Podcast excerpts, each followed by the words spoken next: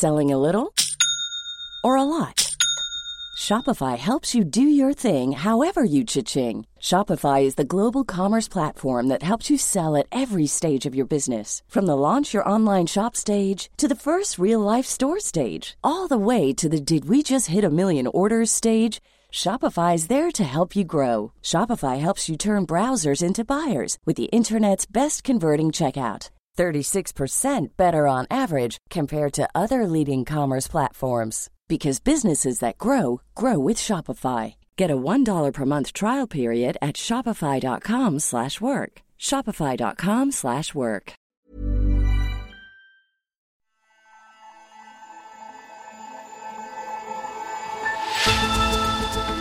This week, Britain injected the Oxford AstraZeneca vaccine into patients for the first time. And India has issued emergency use authorization for the jab. But India's government halted exports from one of the vaccine's largest manufacturing facilities. Is vaccine nationalism disrupting efforts to immunize the world? Hello, and welcome to Babbage from Economist Radio, our weekly podcast on technology and science. I'm Kenneth Cukier, a senior editor at The Economist. And coming up on today's show, the rollout of COVID 19 vaccines. For the foreseeable future, there will not be enough vaccine to go around. And so, in conditions where supply is short, there's a great temptation for countries to try and get hold of as much as possible. And imagine a place where social distancing and mask wearing doesn't happen. We take a virtual trip to the Channel Islands, where the virus has been basically eliminated. We have absolutely no internal restrictions in Guernsey, Alderney, Sark and Herm at all.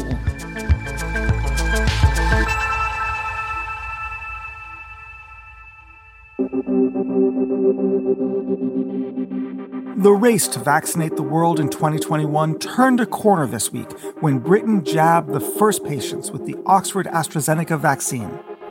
To be honest, I didn't feel a thing. Yeah, brilliant. Yeah.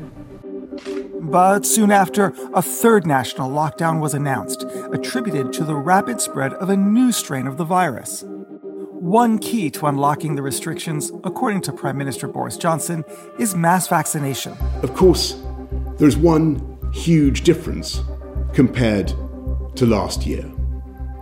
We're now rolling out the biggest vaccination program in our history. So far, Britain has vaccinated just over 1 million people. Israel, on the other hand, has injected many more, amounting to one out of every six people. Israel has universal health care, but unlike Anshel Pfeffer, the Economist Israel correspondent, told The Intelligence, our current affairs podcast, why vaccinations are happening so rapidly there. In Israel, it's divided between four different HMOs, health maintenance uh, organizations, which compete between each other for members and for government funding. And this has been very helpful for the vaccination drive because each of the four HMOs are basically competing between themselves to show that they can roll it out very quickly and efficiently. Around the world, vaccination efforts have faced significant challenges. The sheer logistics of making, certifying, distributing, and then injecting the vaccines into the right people as fast as possible on a global scale is something that's never been done before. So it is really, really complicated. Ed Carr is the Economist deputy editor. There are lots of reasons why some countries like Israel have been particularly successful and others like France, who you might have thought would do it well, have been really struggling. So let me ask we hear about these logistical challenges. How did governments prepare for them? On the whole, they prepared for them pretty badly, I think let's be fair about this. Some of them are kind of structural. So Israel, for instance, has a good electronic record of who's where. That is a very good start if you want to try and get everybody because you know who you've got, how old they are, and how to get in touch with them. America, at the other extreme, has this problem where the connection between hospitals and doctors goes through the insurance system and it's federal as well. So you've got a huge logistical problem of getting things to the right places. You've got the bureaucratic complexity of states and a federal system. And you have the lack of a direct link between the patient and the person who's going to be injecting them. Now, the United States really could have done more to overcome them than it has. In addition to that, it's underfunded the vaccine effort, and only in the most recent spending package has some billions of dollars been put forward to it. Governments have found that they've been struggling to keep up with the clock. They've been dealing with a problem today and not really thinking hard enough about what comes tomorrow. Why do you think that is? Because clearly at the outset, we have some sympathy with the governments because there's a lot of uncertainty and there's a lot to do.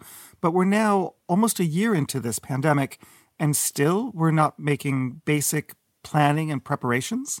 It is very striking that going into the pandemic, countries like Britain and the United States were ranked as being the best prepared and the best able to cope with something like this. As it turns out, actually, experience is much more important, and perhaps you have to live through it to have a sense of how to prepare properly. I've no doubt, though, that the logistical problems that have been in evidence over the past few weeks will gradually get ironed out. But there will be a price to pay in lives, especially in countries like Britain, where the new variants of the disease are really burning through the population very fast. And those variants are clearly spreading everywhere. And so, in a matter of weeks, they'll start to become an important factor in continental Europe and in the United States as well. And you'll see, as that happens, frustration and complaints about the sluggishness of the logistics and the rollout of the vaccine will start to become more and more pressing, I think. Now, there's also the issue of vaccine nationalism taking place in some countries, notably India, which halted the exports of the Oxford AstraZeneca vaccine from its Serum Institute. Where do you see this playing out? Well, one thing I think you have to hold in your mind is that for the foreseeable future, there will not be enough vaccine to go around. And so, in conditions where supply is short, there's a great temptation for countries to try and get hold of as much as possible. India's behavior is interesting. It's not quite as harmful as it might sound. The AstraZeneca vaccine being made in India was almost all intended, initially anyway, to be administered inside India. Most of the supplies for around the world were going to come from South Korea. So the Indian nationalism is a bad sign, don't get me wrong. It's not quite as bad as it sounds because most of it was supposed to go to India. There are vaccines other than the three main Western ones. There's the Russian vaccine, Sputnik V, and several in China. This could help supply, but they haven't released a lot of data yet. Is that troubling? I think it is troubling. These vaccines will become particularly important for countries in which the Pfizer and Moderna vaccines aren't totally suitable because they rely on such extreme cold one of the attractions of the Russian and Chinese vaccines is that people might be able to get hold of them. Russia and China are keen to use them as tools of soft power, and they may be more suitable. The problem, as you say, is that although there are claims that they've been through phase three trials, people want to get an independent verification of that and they want to get sight of the data.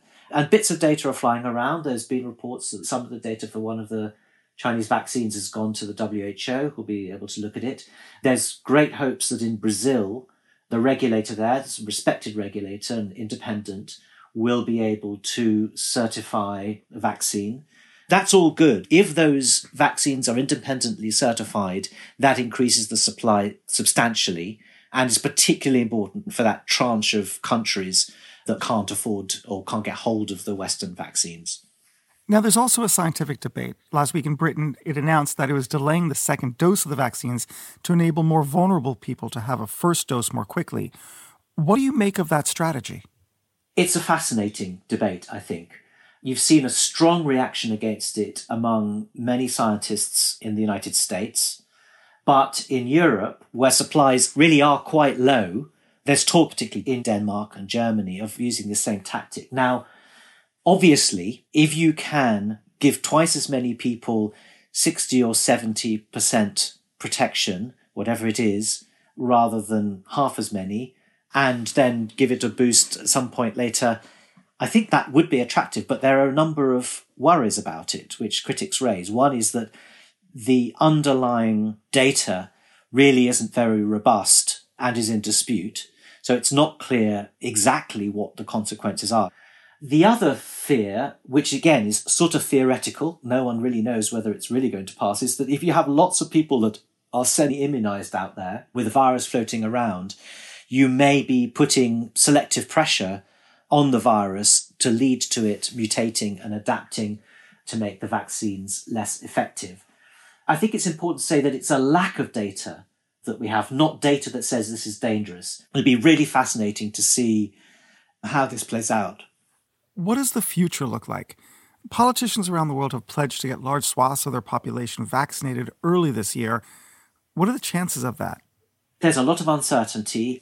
All of those feed into the take up of vaccine because, in some places, amazingly, Ohio, it's reported that 60% of workers in care homes are just choosing not to be vaccinated. So that means that any prediction is highly uncertain itself. But I think there's a reasonable hope that healthcare workers around the world could be being vaccinated by mid second to third quarter, which will immediately make things somewhat better. And in countries with large supplies of vaccine, I think that especially if they're creative about the logistics, recruiting medical students, dentists, veterinarians, people in retirement to help administer them, getting the process streamlined, injecting people 24 hours a day if necessary, certainly over weekends and holidays.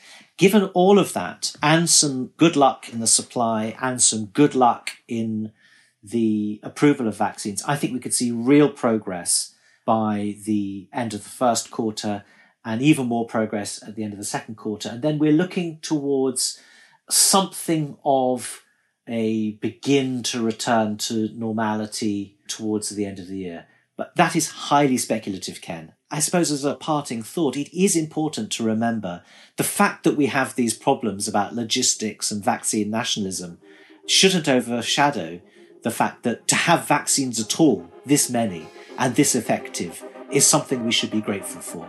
Ed Carr, thank you very much. Thank you, Ken. This week's issue of The Economist explores how to vaccinate the world.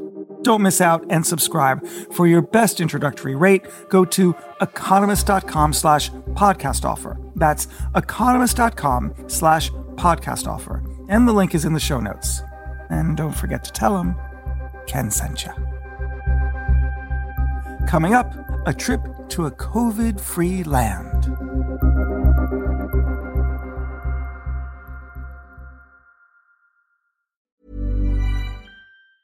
It's that time of the year. Your vacation is coming up. You can already hear the beach waves, feel the warm breeze, relax, and think about work. You really, really want it all to work out while you're away. Monday.com gives you and the team that peace of mind. When all work is on one platform and everyone's in sync, things just flow wherever you are. Tap the banner to go to Monday.com.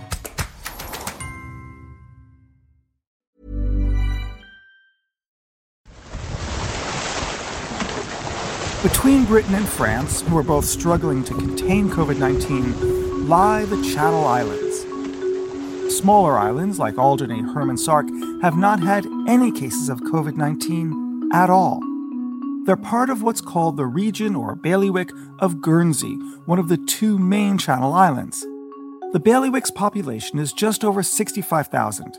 Since COVID 19 emerged, it has only had 301 cases and just 13 deaths. But the essential point is this since the first wave last spring, it basically eliminated the virus. So, how did it achieve this? Dr. Nicola Brink is a virologist and the director of public health for the islands. Dr. Brink, my first question is How did you spend your New Year's Eve? So I did a combination of two things is I worked but my children also had a party. Hold on a second. Wait a minute. A party? I mean, people from outside the household came into the household? Ex- explain this concept to me. What happened? Absolutely. So we have absolutely no internal restrictions in Guernsey, Alderney, Sark and Herm at all. We have no compulsory mask wearing. We can gather in unlimited sizes. We, over the summer, had music festivals.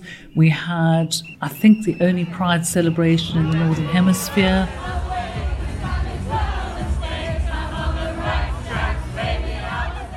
Towards Christmas, we've had carol services. We've had large gatherings switching on our Christmas lights.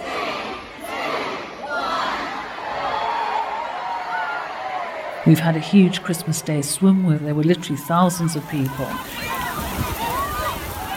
We've done that by suppressing the replication of the virus on Ireland so we don't have any community transmission of SARS CoV 2, the virus that causes COVID 19, at all in Guernsey. How did you get to that point? You took a different approach than the mainland of Britain. So we looked at what was happening in early January and I was concerned that this virus had pandemic potential. To me, it was transmitting too easily. And I felt that this was a virus that we needed to watch very carefully. So we decided at that stage to go for a community test, track, and trace program. So in January through into February, we trained up contact tracers and we started looking at developing our own on island testing capacity. We look to have a turnaround time from swab to test result by certainly under 12 hours, and we'll start contact tracing within an hour of getting a positive result, seven days a week, 24 hours a day. And so by the time we got our first case on the 9th of March in Guernsey, we were ready and waiting with a fully trained contact tracing team. And we went into lockdown on the 25th of March. And the reason why we went into lockdown was really threefold. We hadn't quite developed our own on island testing capacity. We were actually sending samples to the UK for testing. So we were waiting about two, three days because of all the transport to get that result. We were getting intelligence at that stage that there was something going on in the community. So, from our primary care colleagues, from our emergency department colleagues, and we had our first unexplained case of community seeding. So that was the first time we had a case that we could not link to travel onto the island or contact with a known case. And we went into lockdown on the 25th, and 10 to 14 days later, we absolutely flattened the curve. And we then reached the stage where we were actually virus free. We came out of lockdown on the 20th of June, right through to absolutely no on island restrictions whatsoever, but we have retained our border restrictions. The strategy that you took is the elimination strategy, which is different than elsewhere, particularly in the mainland of Britain. What is the elimination strategy? How would you sum that up? So, our aim was to suppress the virus to a level that it didn't impact on our health and care services. We actually exceeded what we wanted to do and were able to eliminate or, stop community transmission of the virus. Now, the advantage of that for us is that we've been able to open up our internal economy. Over the summer and indeed into Christmas, our restaurants have been full, people have been out and about, they've been shopping. So that's been extremely helpful, but also from a point of view of, of looking at people's mental health and well being, is they're able to be out and about. People were able to visit their family on island. Guernsey and Alderney are one of the few regions that have eliminated the virus. It's a strategy that left many governments envious. The most famous example of elimination is New Zealand. In June 2020, I spoke to Michael Baker, a professor of public health at the University of Otago, Wellington, and the man who advocated for the elimination strategy in New Zealand. Normally, we look to the West for advice. We look at CDC and the US, of course, and Public Health England and the European Centers for Disease Control and the World Health Organization. And in the end, they the advice was wrong. And the level of alarm was not particularly high. And it's been called complacent exceptionalism that it was going to come, but it wouldn't be as bad as people thought, and it would wash over the Western world quite quickly. But people like myself were looking more at the experience of Asia and saying, actually, what they're doing looks much more effective. And the report that came out at the end of February showed that the Chinese had stopped it, which is pretty amazing, stopping a, a respiratory pandemic in full flight. So that was a proof of concept. And then there were countries like Taiwan that were doing even better. They had no pandemic at all. because they did everything right early in January. They started looking at managing their borders and they had a mask wearing culture and so on. So it was looking to Asia, not to the West. Do you think that part of the reason for the success in the case of, say, Taiwan and New Zealand is the small country island effect, or is that just really a non issue? Yeah, I think elimination could theoretically work anywhere. Uh, I mean, you just need a few basic elements. And it was three things it's managing your borders, it's reducing transmission in your country with physical distancing and hygiene measures like masks. And the third thing is contact tracing to manage cases and outbreaks. These are the three things that you need. And if you throw them at the pandemic decisively and I think vigorously, they work. And, you know, if you look at the countries that are succeeding, it's quite remarkable. Like Vietnam and Mongolia are also succeeding. They have long, complex borders and they're emerging economies, not wealthy countries. It's easier in New Zealand and Australia. The other countries that did very well, the Pacific Islands and probably other islands that just did an exclusion approach. They didn't even have to do elimination, they just didn't let the virus in. So there are countries of all different sizes and levels of development that have succeeded against the virus. But the essential elements were, I think, recognizing the problem, so effective risk assessment, then taking decisive action quickly. That's what made the difference. Dr. Brink, you've said that you've been, quote, planning for this for 30 years. Explain what you mean by that. Well, to me, it's never a case of if a pandemic occurs, it's when a pandemic occurs. Pandemics will occur. And when we ran our tabletop exercise towards the end of 2019, it was at the time that Brexit was being discussed. And I really felt that we couldn't not do our planning exercise because I knew that we would see another pandemic. So we'd seen swine flu in 2009 but it was inevitable that we would see another pandemic. And at that stage, we recognized the fact that it might not be an influenza pandemic, might not be a flu pandemic, it might be another respiratory virus. We knew about the first SARS virus, and we knew that if a similar virus occurred with a high level of transmissibility, it would have pandemic potential. So it's just basic virological principles that we know that these things are going to occur, and it's our duty to make sure that we've prepared as much as we can. Preparedness and planning was critical for successful responses to the pandemic. Many politicians have come under fire for ignoring or delaying preparations for a disease X scenario. Understanding the mechanism of the pathogen is important too. Michael Baker told me that recognizing that the coronavirus is not like a flu virus was crucial. It's interesting in New Zealand, the politicians leapt ahead of the officials. The officials were rolling out the standard pandemic influenza plan, which accepts that you cannot contain the pandemic. You can slow it down at the borders, you can stamp out cases, and then you very quickly move to physical distancing and so on to dampen down transmission. But the pandemic wave will wash over you in the space of, with influenza, maybe, you know, six, eight weeks and it's come and gone, as is demonstrated in the past. But this was a very different virus. So we had a good plan, but the wrong virus. And it was a matter of the politicians actually in the end short circuited that thinking and they realized there was an alternative approach. And our business leaders, interestingly, also got it and became big advocates. So New Zealand changed direction very swiftly. We threw everything at the virus at the start. When we had only 100 cases in the country, no fatalities, we went to the most intense lockdown you could imagine, and basically it extinguished the virus. And you can use a bushfire metaphor if you like, basically just poured water on the whole thing, and then use contact tracing to deal with the hot embers that were left, and of course, shut the borders, which is like a fire break to stop more fire coming in. Since COVID 19 emerged, just 25 people have died from it in New Zealand. Dr. Brink, we have vaccines now, and vaccination programs seem to be slow or chaotic. How are the islands handling this?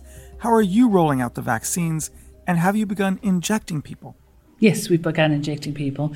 So, starting off with care and residential home, resident staff, health and care staff, the over 80s, then going down. We're well into the, the vaccination program. At the moment, we're using the Pfizer BioNTech vaccine, but the AstraZeneca Oxford vaccine has recently been licensed, and we're looking to designate the vaccine within Guernsey Alderney Sark and Herm within the next few days. That will be really important for us because to try and get a defrosted vaccine to our smaller islands in, for example, poor weather would be very difficult.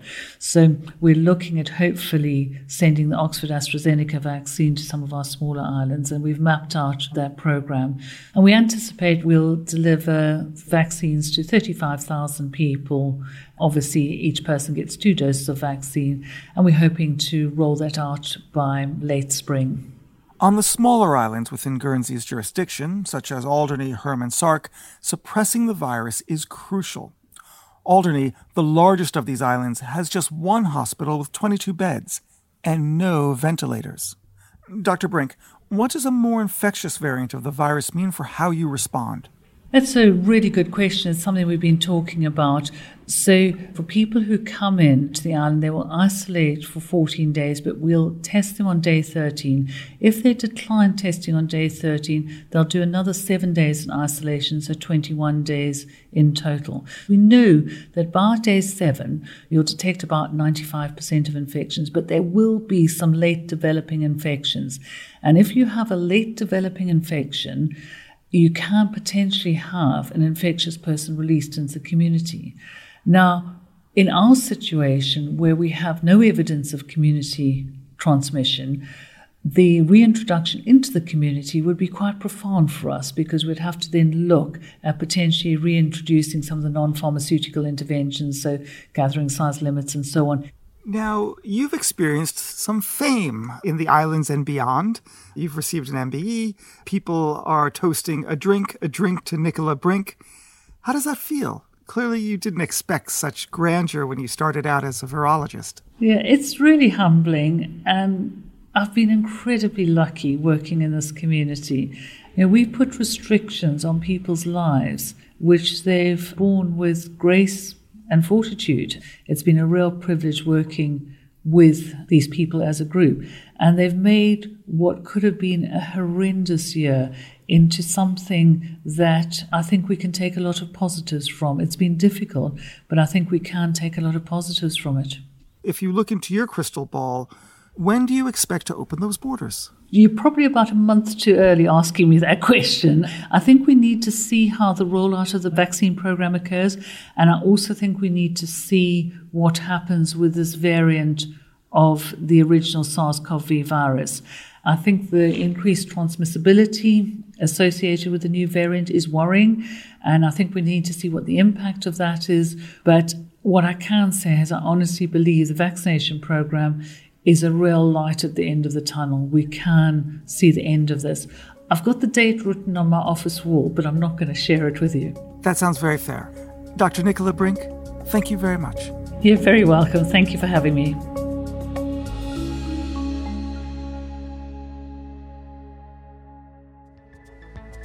And our thanks also to Professor Michael Baker in New Zealand. And thank you for listening. And please don't forget to give us a rating on Apple Podcasts or wherever you listen. It matters hugely so more people can find the show and enjoy it. I'm Kenneth Cukier, and in London, stuck but dreaming of a trip to Guernsey or New Zealand, this is The Economist.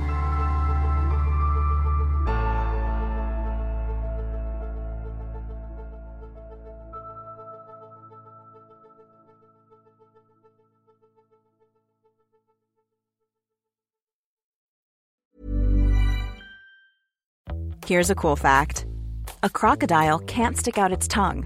Another cool fact you can get short term health insurance for a month or just under a year in some states. United Healthcare short term insurance plans are designed for people who are between jobs, coming off their parents' plan, or turning a side hustle into a full time gig. Underwritten by Golden Rule Insurance Company, they offer flexible, budget friendly coverage with access to a nationwide network of doctors and hospitals. Get more cool facts about United Healthcare short term plans at uh1.com.